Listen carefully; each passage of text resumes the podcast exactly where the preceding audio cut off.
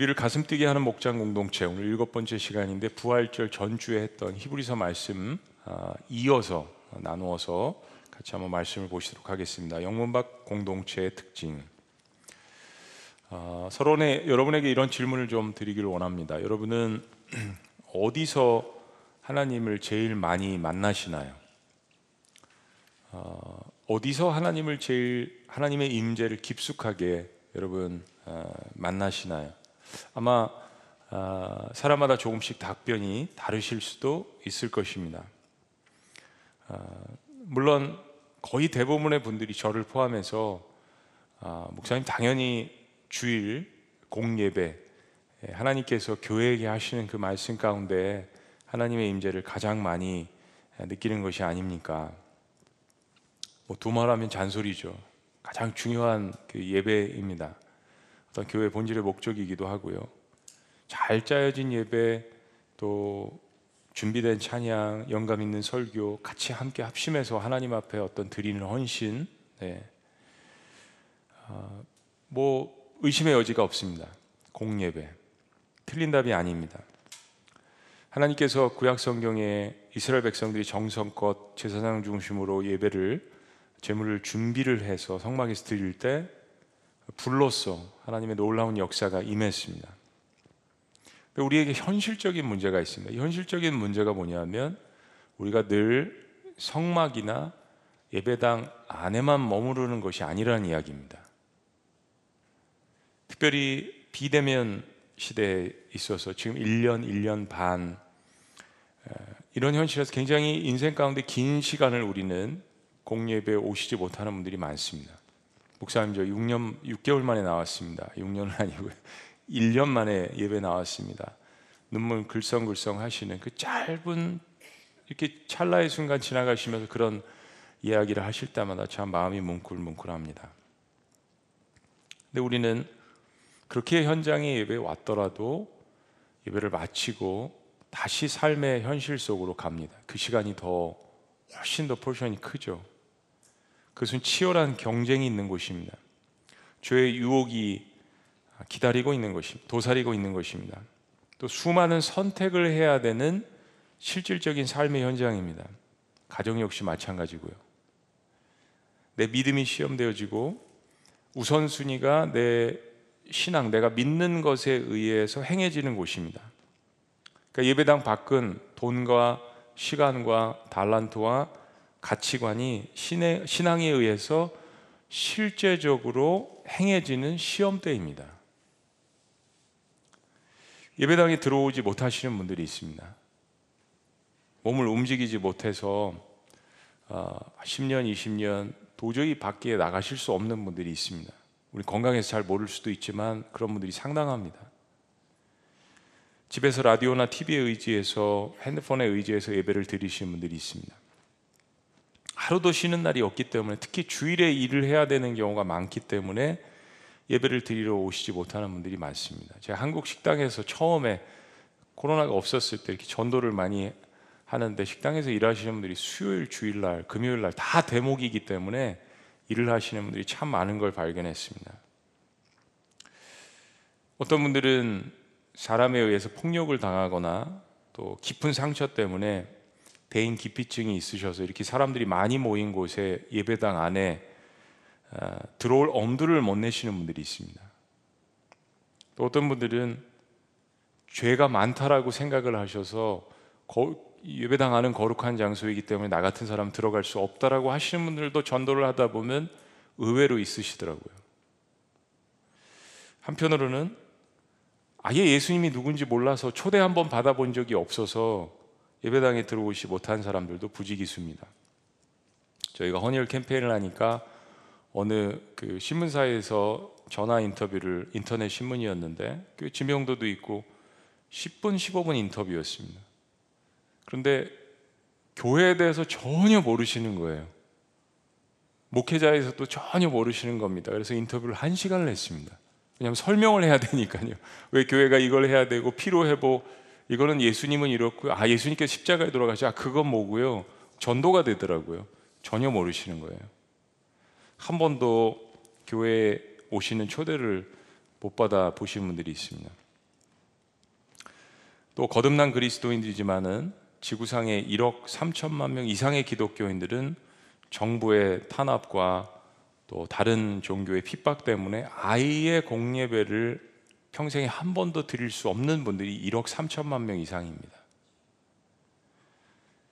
우리는 과연 어디서 하나님의 임재를 가장 깊숙이 경험할 수 있을까요? 오늘 히브리서 13장 12절은 우리에게 이렇게 권면합니다. 그러므로 예수도 여러분 의미심장하지 않으세요? 한번 따라해 보시죠. 그러므로 예수도 이건 무슨 이야기입니까? 우리처럼 예수님이 그러셨다니 그러므로 예수도 자기 피로서 백성을 거룩하게 하려고 성문 밖에서 고난을 받으셨느니라. 과거의 동물 제사 그런 것처럼 예수님도 그렇게 하셨는데 성문 밖에서 고난을 받으셨느니라. 우리를 거룩하게 하시려고 자기 백성이라고 해요. 자기 백성이 성문 밖에 있다는 이야기입니다. 이게 정말 엄청난 의미가 있는 것입니다. 신약 시대 교회엔. 하나님의 아들이신 예수님께서 예루살렘 성내가 아닌 성 밖에서 그것도 저주받은 장소로 알려져 있는 골고다 해골이라 불리우는 곳에서 십자가에 돌아가셨습니다. 그리고 그 이유를 말씀하시기를 자기 백성을 깨끗하게 하시려고 성문 밖에서 돌아가셨답니다. 선교의 축이 유대인에서 이방인으로 성전 안에서 성문 밖으로 움직이고 있는 것입니다. 유대인들이 거룩히 여기는 예루살렘 성내에 있는 거대한 성전이 아니라 터부시 여기는 성 밖에서 고난을 받으셨다. 히브리서 편지를 받는 이 초대교회 그리스도인들이 계속적인 끊이지 않는 이 종교적인 핍박 때문에 신앙생활이 힘들어지자 다시 성문 안으로 기어 들어가서 안정된 아, 구약의 이 율법 시스템 생활로 돌아가기를 원했습니다. 왜냐하면 거기 유대교에 머물러 있으면은 인정을 받거든요. 보호를 받거든요. 그리고 율법이 요구하는 바만 지키면 됩니다. 마음은 빼도 돼요. 사랑 안 해도 되고 율법이 요구하는 것들을 지키면은 그 사회에서 인정을 받을 수 있는 편하게 신앙생활을 할 수 있는데 이 예수교라는 거는 들어와서 계속 이야기를 들어보니까 끊임없이 자기를 부인하래요.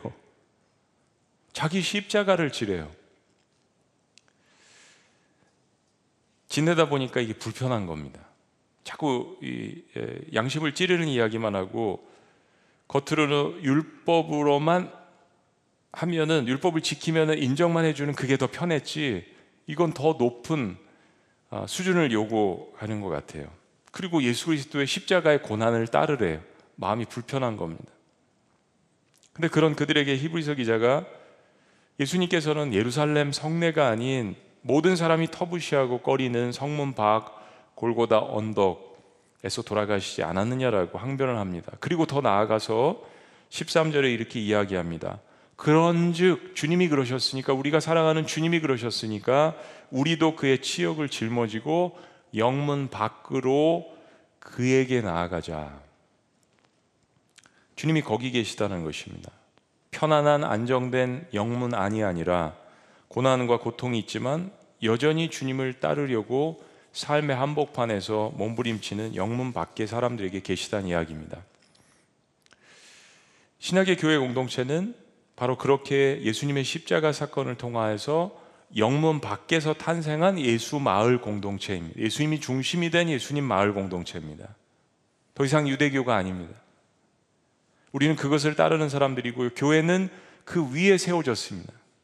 그렇다면 이 새로운 영문박 공동체를 세우기 위해서 우리는 어떻게 해야 합니까? 우리 지지난 시간에 말씀 본 곳에 구체적으로 이제 히브리서 기자가 영문막 영문박 공동체를 세우기 위해서 네 가지의 특징을 이야기합니다. 자, 첫째는 썩어질 세상의 것들을 경배하지 말라는 것입니다. 썩어질 세상의 것들을 경배하지 말라. 성경은 영문박 신앙을 가진 성도가 가져야 될 첫 번째 자세에 대해서 이렇게 도전합니다. 14절 말씀 다 같이요. 시작. 우리가 여기에는 영구한 도성이 없으므로 장차 올 것을 찾나니. 당시에는 도시, 도시를 이루려면 식수를 위해서 강을 끼고 있어야 되고요. 적으로부터 안전한 보호를 받기 위해서 반드시 성벽을 쌓아야 됐습니다. 창세기에 죄를 지은 이후부터 사실은 성이 등장을 하게 되죠. 도시가 발전을 하게 됩니다. 하나님의 보호하심이 아니라 인간들의 무엇을 쌓기 위한 이 성이 사실은 발달한 겁니다. 도시가 예루살렘 성 안에서는 온갖 행정적인 시스템, 경제 그리고 성전을 중심으로 유대교가 이루어지고 있었습니다. 거기서 모든 것이 다 나오는 거죠. 때문에 예루살렘 성 안에 살고 있는 사람들의 이 자부심은 대단한 것이었습니다. 유대인들에게 예루살렘 도성은 유대교의 상징이고 예루살렘 도시는 하나님께서 보호해 주시는 성전이었습니다. 성지였습니다. 여기 많은 적들이 절대로 절대로 쳐들어올 수 없다고 하는 생각들이 팽배해 있었습니다. 때문에 예루살렘 도성에는 유대교로 무장한 사람들이 예, 정치, 경제, 종교 이런 것들을 다 움켜쥐고 있었습니다. 무엇보다도 예루살렘 성제, 성내에는 성지가 있지 않았습니다. 성전이 있지 않았습니까? 당시에는 헤롯 왕이 유대인들의 환심을 사기 위해서 성전 보수 공사를 대대적으로 하고 있었습니다. 예수님 오시기 20년 전부터 성전 보수 공사를 시작했고요.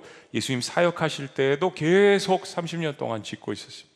그 정도로 그 규모가 거대했습니다. 예수님께서 요한복음 2장 19절에서 이런 말씀을 너희가 이 성전을 헐라 내가 3일 만에 다시 세우리라.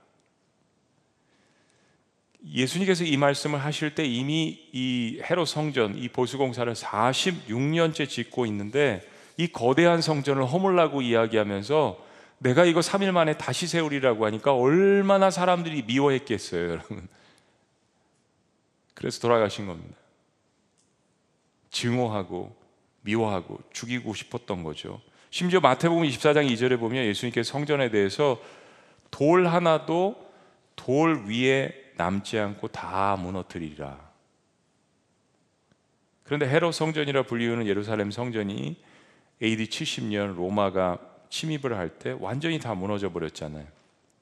이게 AD 64년에 완성이 됐으니까 거의 80년을 넘게 지은 웅장한 성전이었습니다. 그런데 결국 예수님 예언하시고 6년 만에 흔적조차 남지 않게 된 것입니다. 어떤 교훈을 역사 속에서 우리에게 말씀하십니까? 예루살렘 성전조차도 하나님을 예배하는 데 있어서 우상이 되어서는 안 된다라는 뼈아픈 교훈입니다.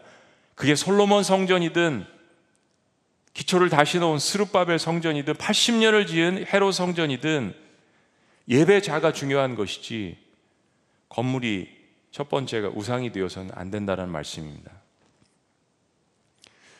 도시를 이루기 위해서는 공을 들여서 만든 성벽이나 예배를 드리기 위해서 80년이나 지어 만든 성전이나 모든 것이 다 영원한 것이 아니라는 것입니다. 이 땅에 도성이 있는 안전하게 보이는 영원한 것 같은 모든 것은 다 사라질 것입니다. 거룩한 예수님의 십자가의 보혈이 뿌려지지 않은 어떤 것도 다 사라질 것입니다. 그러니까 현명한 신앙인은 썩어질 것과 영원한 것을 구분하는 것입니다. 이게 신앙의 성숙도입니다. 성경은 영문박 신앙은 다가올 것을 그래서 바라보라고 이야기합니다. 거기에 소망을 가지라고 이야기합니다. 아직 완성된 것이 아니라 우리의 신앙생활을 통하여서 완성될 내가 가야 될 나라. NLT 영어 성경 번역은 14절을 이렇게 해석합니다. 이 세상은 우리의 집이 아니기 때문에 우리는 장차 올 하늘에 있는 우리의 성을 고대해야 합니다. 빌보서 3장 20절도 이렇게 이야기합니다. 오직 우리의 시민권은 하늘에 있는 것이라. 거기로서 구원하는 자 곧 예수 그리스도를 기다리노니. 우리가 사실 이 땅에 필요한 것은 기본적으로 가지고 살아야 합니다. 그것이 나쁘다는 것이 아닙니다. 성경에도 건강한 부에 대해서 분명하게 이야기를 합니다. 근데 풍족하게 우리가 다 모두 똑같이 누리고 살 수는 없죠. 때문에 지나친 집착은 금물입니다. 영원히 썩어지지 않을 것을 추구하는 자가 썩어질 것에 집착해서 신앙을 무너뜨리는 것은 다시 성문 안으로 기어 들어가는 일입니다. 예루살렘 성내는 썩어질 것을 상징하는 것들이 쌓여져 있습니다.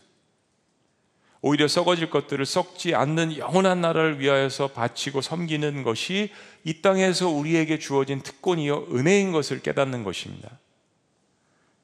역설적으로 이야기하자면 시간도 물질도 달란트도 내가 소유한 모든 것이 나의 정욕을 위해서 사용될 때는 이미 썩어지는 것이지만 다가올 영원한 나라를 위하여서 그 한시적인 것들을 사용할 때 그 헌신은 영원히 기억될 것이라는 것입니다. 한 번뿐인 인생 곧 지나가리니 오직 그리스도를 위한 일만이 영원하리라. 자, 영문박 공동체 특징 두 번째는 그래서 영원하신 하나님만 경배하라는 것입니다. 비록 우리의 삶이 십자가를 따르기 때문에 엉망진창인 것 같고 때로 혼돈스러운 것 같고 때로 더 뒤죽박죽인 것 같고 그런 가운데에서도 반드시 잊지 말아야 되는 것은 영원하신 하나님을 예배하고 찬미의 제사를 드려야 한다는 것입니다. 15절 말씀입니다. 우리 다 같이요. 시작. 그러므로 우리는 예수로 말미암아 항상 찬송의 제사를 하나님께 드리자. 이는 그 이름을 증언하는 입술의 열매니라. 그러므로라는 이 단어는 썩어질 것을 경배하는 것이 아니라 앞에 이야기했던 그런 것, 썩어질 것들을 경배하는 것이 아니라 썩지 아니하는 다가오는 영원한 것들을 가리키는 이어주는 단어입니다. 그래서 우리가 늘 기억해야 되는 것은 우리의 경배의 대상, 예배의 대상, 찬송의 대상, 우리가 영광, 영광 돌리는 이 모든 대상은 오직 하나님 한 분뿐이시라는 이 사실. 그분을 통하여서 모든 것이 창조되었고 그분에 의해서 구원 계획이 세워졌고 그분에 의해서 우리가 구원받았기 때문입니다. 때문에 우리는 영원하신 하나님을 예배함으로 말미암아서 우리의 삶에 다가올 그 천국에 대한 확신을 고난 가운데서도 오히려 더 강하게 날마다 깨닫게 되는 것입니다.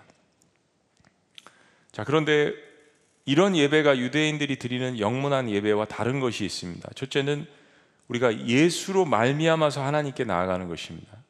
여러분 신약 성경에는 in Christ 예수 안에서 through Christ 예수를 통해서 by Christ 예수에 의해서 이 말씀이 중요한 대목마다 어김없이 등장합니다. 하나님께서도 내 아들 예수를 통하여서 내가 경배받고 예배받기를 원하신다라고 이야기하십니다.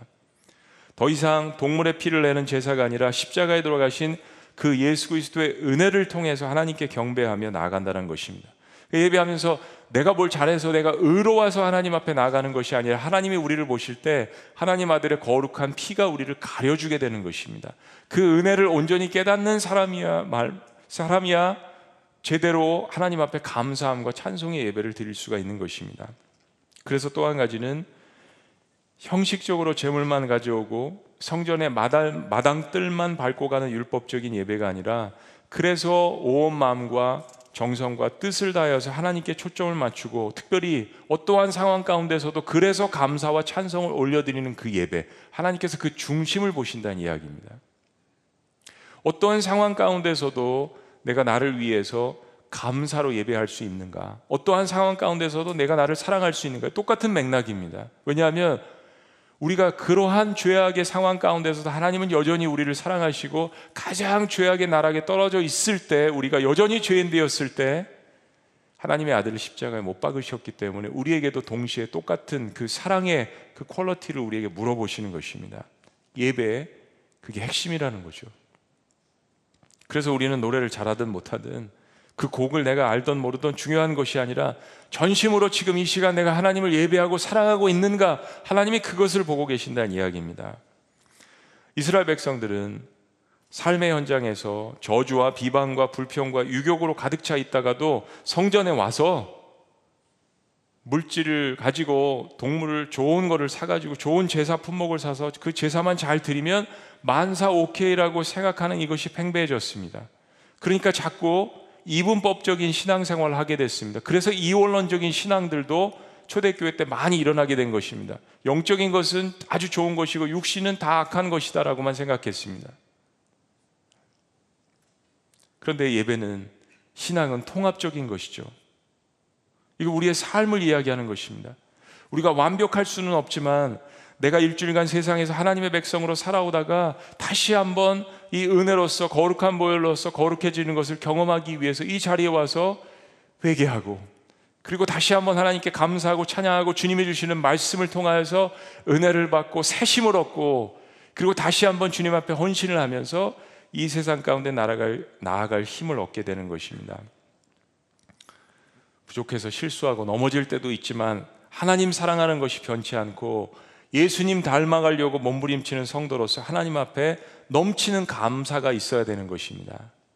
여러분 이 말씀을 기억했으면 좋겠어요. 하나님만이 영원하시고 그 영원하신 하나님을 예배하는 일도 영원하며 그 예배를 감사함으로 드리는 우리도 영원할 것입니다.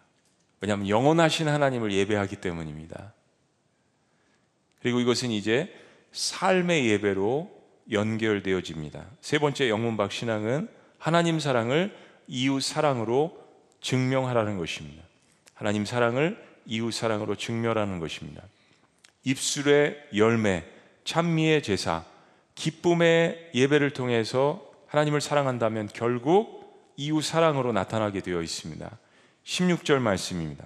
16절 다 같이 시작. 오직 선을 행함과 서로 나누어 주기를 잊지 말라. 하나님은 이 같은 제사를 기뻐하시느니라. 그 성경에서 때로 여러분 마음에 감흥이 있으시면 한 가지 주제를 보고 보는 거예요. 이번에 성경 통독은 뭐를 하면 하나님을 기쁘시게 할 수 있지? 이런 구절들이 넘쳐납니다. 오직 선을 행함과 서로 나누어 주기를 잊지 말라. 하나님은 이 같은 제사를 기뻐하시는 이게 신약에만 있는 게 아니잖아요. 이사에서 말라기서 신약의 선지자들이 하나님의 이 심정을 대변하는 말씀들 가득 차 있습니다. 고아와 과부와 나그네와 세상의 소외된 자들 향해서 나아가는 거기에 하나님을 존중함이 담겨져 있다라고 분명하게 구약 성경부터 하나님 우리에게 이야기하십니다. 하나님이 원하시는 제사는 뜬구름 잡는 예배가 아닙니다. 하나님은 어떤 예배를 기뻐하시는지 분명하게 우리에게 말씀해 주십니다. 아무리 예배당에 와서 펄펄 뛰고 춤추고 예배하고 기도를 크게 하고 정말 필 받은 것 같은 그런, 그런 것처럼 보이더라도 삶의 현장에서 사람들을 사랑하고 도와주는 극률의 마음의 실천이 없다면 그 위선적인 신앙이죠. 세상도 인정하지 않습니다. 머리가 더 커지고 더 훈련을 많이 받고 지식이 더 많아질수록 극률에 대한 책임감이 더 강해지는 것입니다. 영문 밖은 삶의 현장입니다. 하나님을 사랑하는 사람들은 이웃 사랑으로 증명하게 되어 있습니다. 교회 안에서 하나님을 사랑한다고 하면서 이웃 구제나 가난한 사람들을 구제하는데 관심이 없고 늘 다툼이나 분쟁이나 자아 실현에만 몰두한다면 하나님은 정말 너무나도 슬퍼하십니다. 그러려고 내 아들을 이 땅에 보내서 십자가에 못 박게 한 것이 아닌데 하는 마음으로 너무나도 슬퍼하십니다. 영문박 신앙은 하나님 사랑을 이웃 사랑으로 증명해 내게 되어 있습니다. 제가 잊혀지지 않는 영어 문장이 있습니다. 워싱턴 주에서 피시라는 피시라는 그 크리스천 라디오 방송인데요. 항상 프로그램을 시작하거나 마칠 때마다 이런 얘기를 합니다. Serving God by loving people. Serving God by loving people. 다른 사람들을 사랑하는 것으로 말미암아서 하나님을 섬기기. 이 문장이 잊혀지지가 않습니다. 성경 전체를 요약하는 것 같아요. 우린 처음에 하나님을 사랑하는 것을 통하여서 이웃 사랑하는 것을 깨닫게 됩니다. 그리고 영문 밖에 나가서 사람들을 섬기다 보니까 그게 하나님이 원하시는 것이었고 그걸 통해서 하나님을 섬긴다라는 것을 깨닫게 되는 것입니다. 이거 정말 하나님께서 원하시는 것입니다. 자, 마지막 네 번째 오늘 본문이 강조하는 영문 박 신앙의 특징은 공동체의 영적인 질서를 함께 세워 나가라는 것입니다. 공동체의 영적 질서를 함께 세워 나가자. 신앙이 너무 고립된다든지 고집불통, 독불장군. 내 신앙이 공동체에 의해서 사람들에 의해서 검증, 검증되지 않는데 계속 나만 외치는 거. 이건 대단히 위험한 신앙입니다. 나만 옳다라고 생각하는 내가 복음에 물들면 참 이거 구제하기 힘듭니다. 물질적인 구제가 아니라 영적 구제가 힘들어요. 예수님께서 이 땅에 오셔서 많은 사람들을 대하셨지만 특별히 종교 지도자들 이러한 사람들에게 바리새인들 사두개인들을 참 예수님 따라다녔잖아요. 좋아서 따라다닌 건 아니지만요. 그들과 끈질, 끈질긴 논쟁을 하셨는데 몇몇을 빼고는 거의 변화되지 않았습니다. 우리가 고난 주간에 본 아리마떼 사람 요셉과 니고데모 자기가 예수님보다 더 잘 알아요. 내가 복음이 가득 차 있으면 그 바벨탑을 쌓아서 예수님과 논쟁을 해도 이기려고 하고 예수님이 말씀하시는데도 예수님을 십자가에 못 박고 싶고 이런 신앙은 주님의 공동체에 건강하지 않은 것으로 자리하고 있다가 사탄이 틈을 주면 기회를 잡고 일을 하기 시작합니다.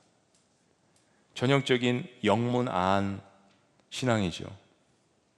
이런 문제들이 초대교회 심심치 않게 등장을 했습니다. 때문에 오늘 히브리서 기자를 통해서 하나님께서 교회 영적인 질서에 관해서 이런 말씀을 주십니다. 조금 더 이해하기 쉽게 우리 17절 말씀을 현대인의 성경으로 봅니다. 이런 말씀이에요. 여러분은 지도자들의 말을 잘 듣고 그들에게 복종하십시오.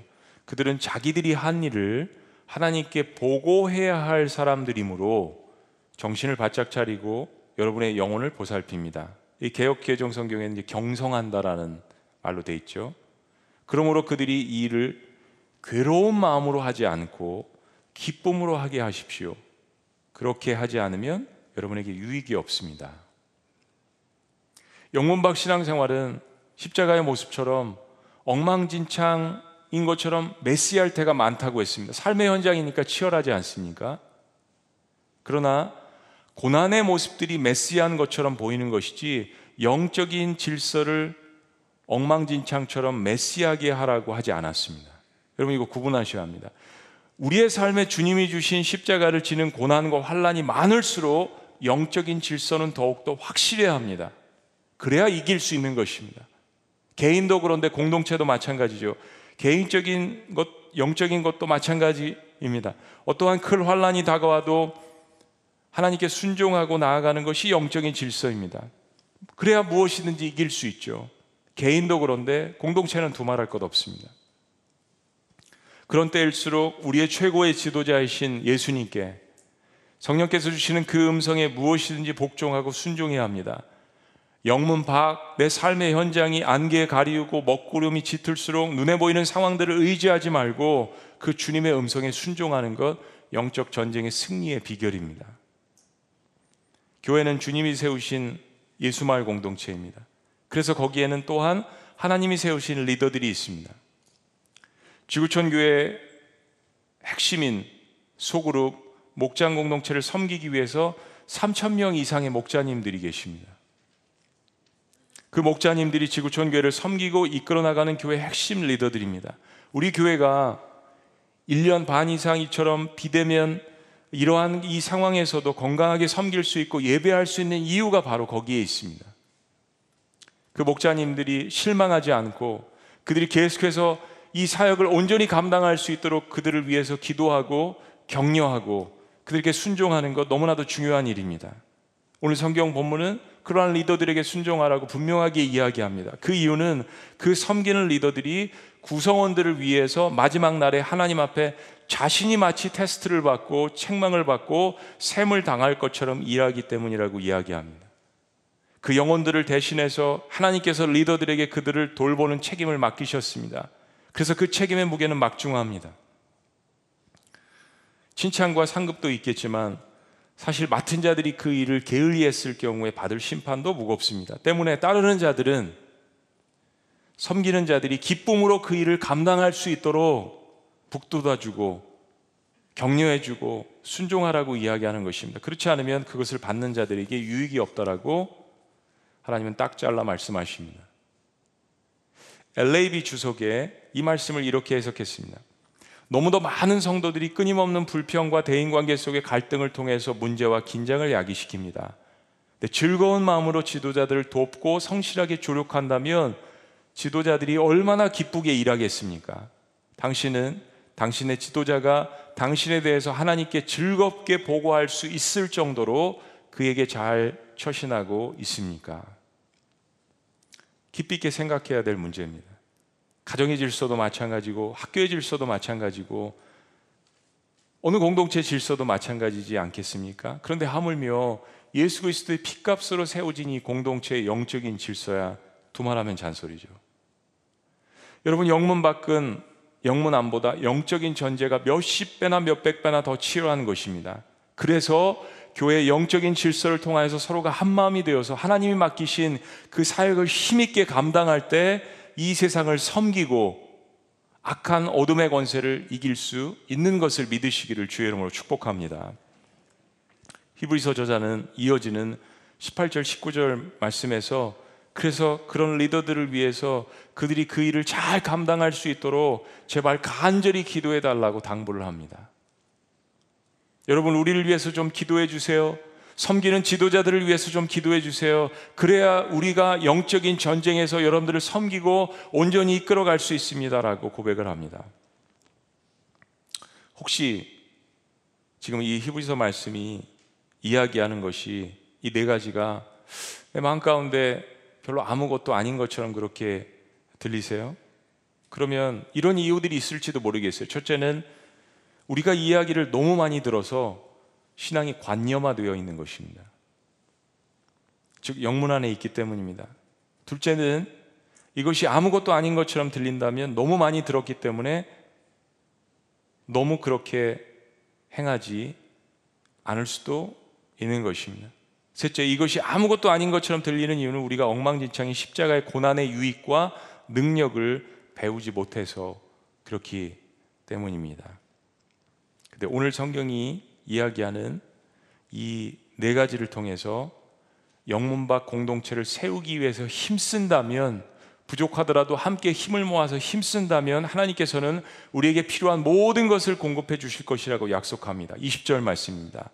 양들의 큰 목자가 되신 주 예수님을 영원한 계약의 피로 언약의 피로 죽은 사람들 가운데서 다시 살리신 분은 평화의 하나님이십니다. 이 모든 것을 하나님이 계획하셨다는 것이죠. 21절 말씀이요. 다 같이요. 시작.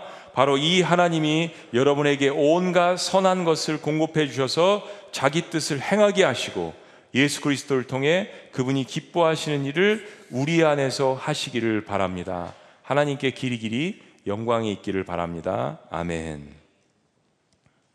하나님께서 우리가 하나님께서 부어주신 이 사역을 우리가 충실히 감당할 때 필요한 모든 것을 공급해 주실 것을 여러분 믿으십니까? 지금 그 말씀입니다.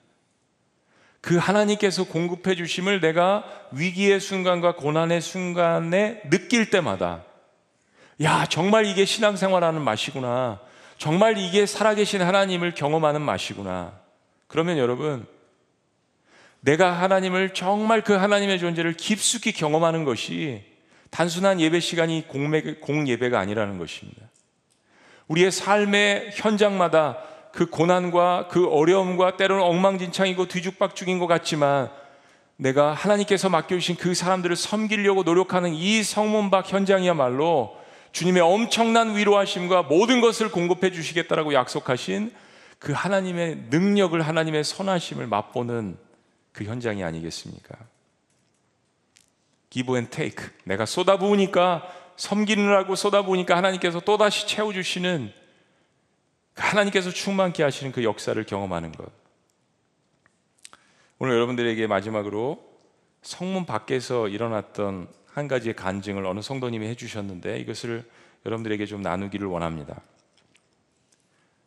저는 부끄럽지만 술을 매우 아끼고 사랑했던 사람이었습니다.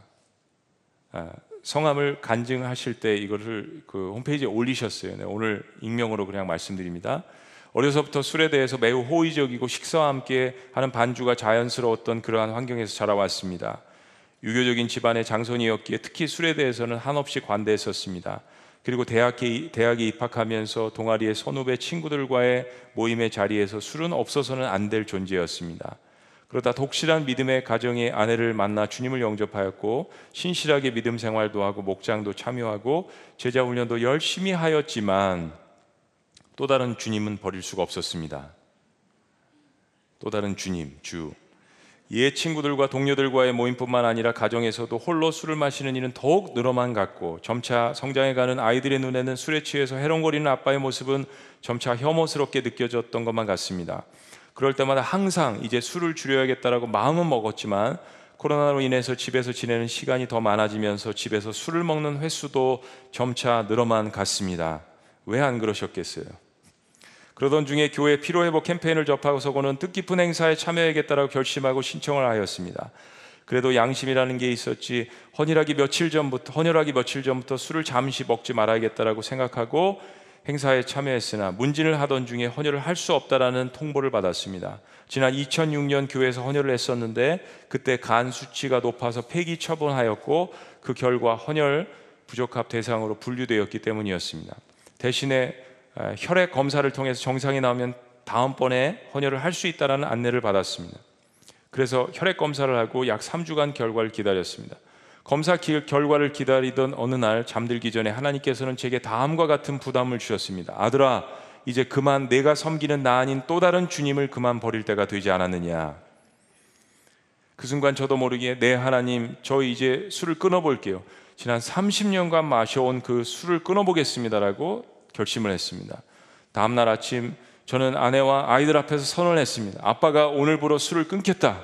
그러자 저희 딸이 A4 용지와 펜을 갖고 와서는 제게 내밀며 여기다 각서 쓰세요. 라고 말하는 것이었습니다. 저는 그 자리에서 각서를 썼고 저희 아내는 그 각서를 여러 장 복사해서 집안 곳곳에 붙여 놓았습니다. 다들 반신반의하는 눈치였습니다. 그런데 이상하게도 그날부터 하나님께서 역사하시는지 술 생각이 나지 않는 것이었습니다. 제 이성과 의지대로 했었다면 얼마 못 가서 다시 술을 찾았을 것입니다. 술을 마시는 대신에 하나님은 저를 매일같이 탄천을 걷도록 인도하셨고 걸으면서 목사님의 설교와 찬양을 들으면서 기도하였습니다. road 길을 통해서 Lord 주를 만나게 하시는 은혜를 경험하게 하셨습니다.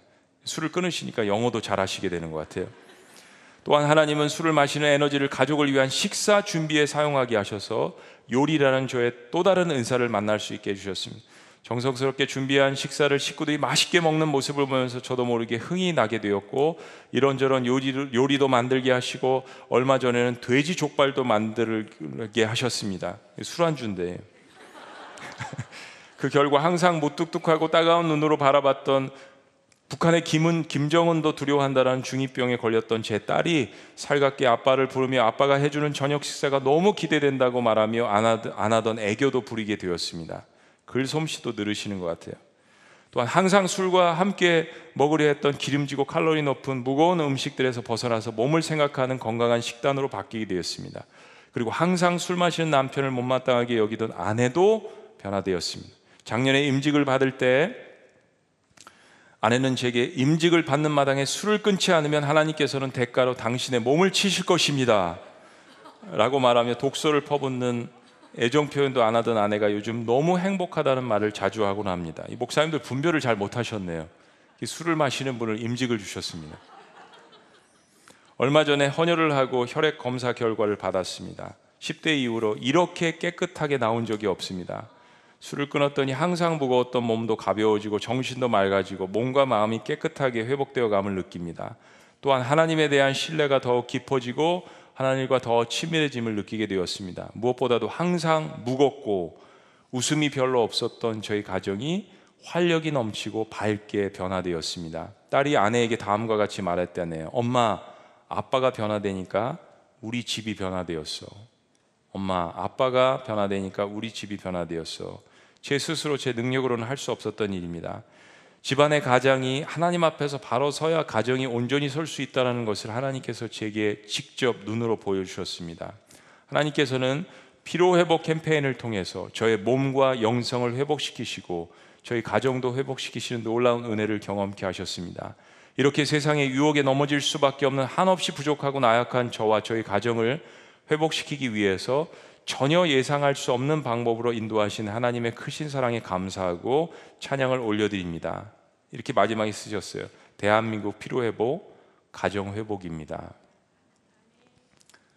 여러분, 이 집사님의 영문 밖은 가정이었습니다. 자신이었습니다.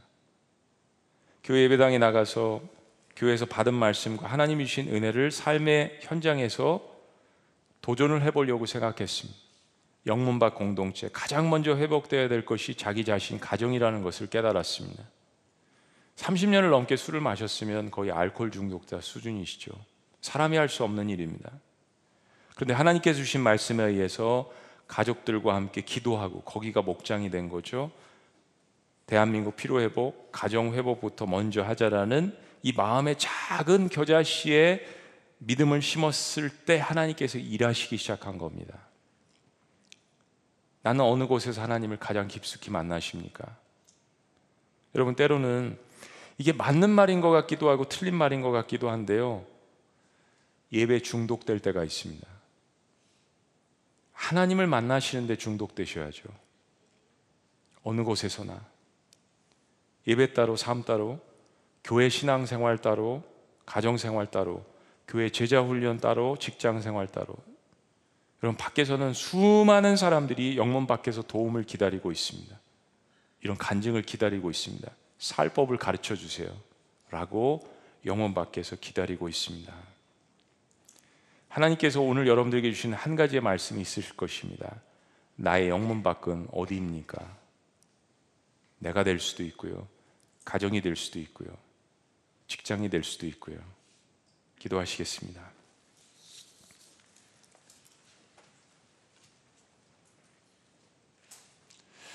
주님의 피값으로 사신 공동체 교회는 영문 밖에 세워졌습니다.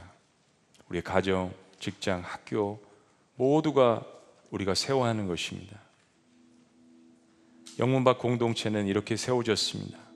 썩어질 세상의 것들을 경배하지 않고 영원하신 하나님만 경배하고 하나님 사랑을 이웃 사랑으로 증명하고 공동체의 영적인 질서를 함께 세워나가는 것. 사랑하는 여러분, 하나님께서 우리에게 주시는 은혜가 적지 않습니다. 이 성전에서 예배당에서 공예배 가운데 우리 교회에게 주시는 하나님의 말씀을 들으셨다면 이제는 우리 다시 성문 밖으로 나가야 할 시간입니다.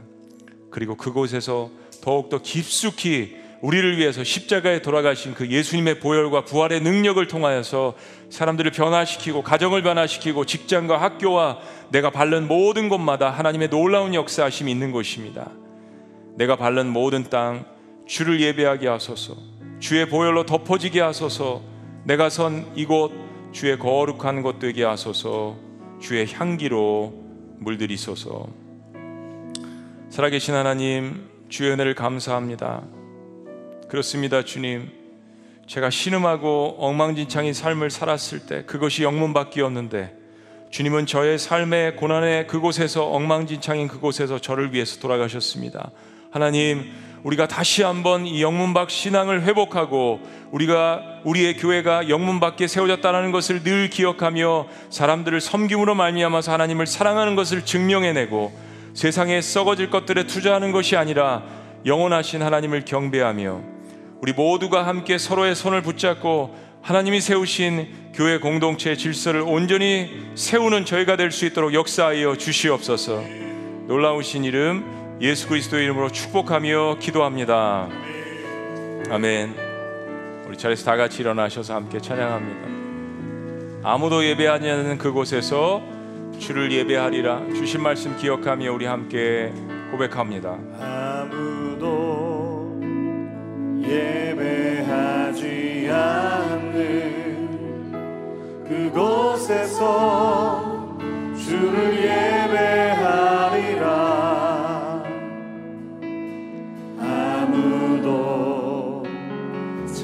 찬양하지 않는 그곳에서 나 주를 찬양하리라 아무도 헌신하지 않는 누구도 헌신하지 않는 그곳이 성문 밖이죠. 그곳에서 주께 헌신하리라 누구도 증거하지 않는 누구도 증거하지 않는 그곳에서. 그곳에서 나 주를 증거하리라. 내가 바른 내가 밟는 모든 땅 주를 예배하게 하소서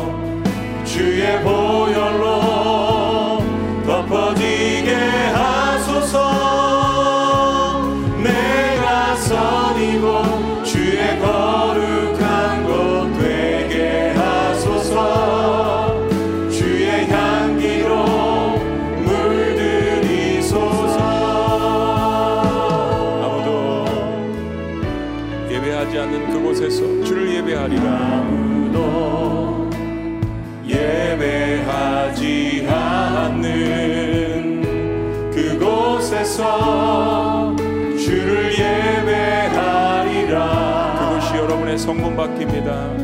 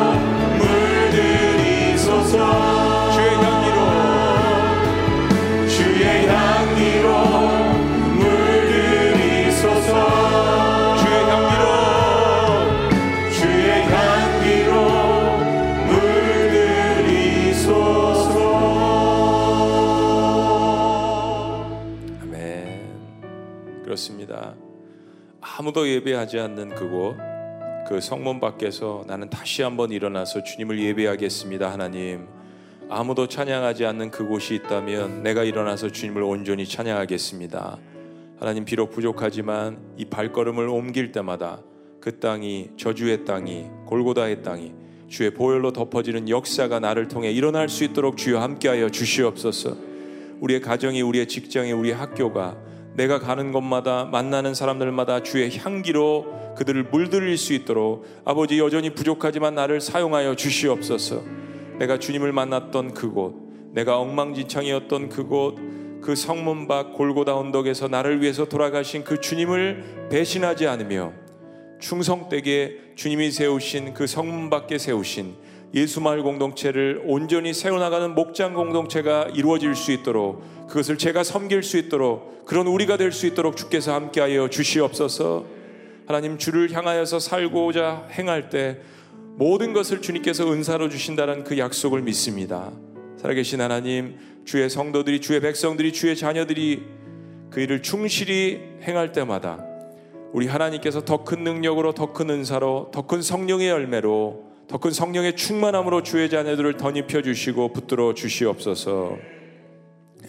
이제는 우리 주 예수 그리스도의 은혜와 하나님 아버지의 거룩하신 사랑과 성령님의 감화교통 역사하심이 오늘 성문 밖 공동체를 세우기를 원하는 주님의 모든 백성들의 헌신과 눈물과 고백 위에 지금부터 영원토록 함께 해 주실 것을 간절히 축원합나이다. 아멘.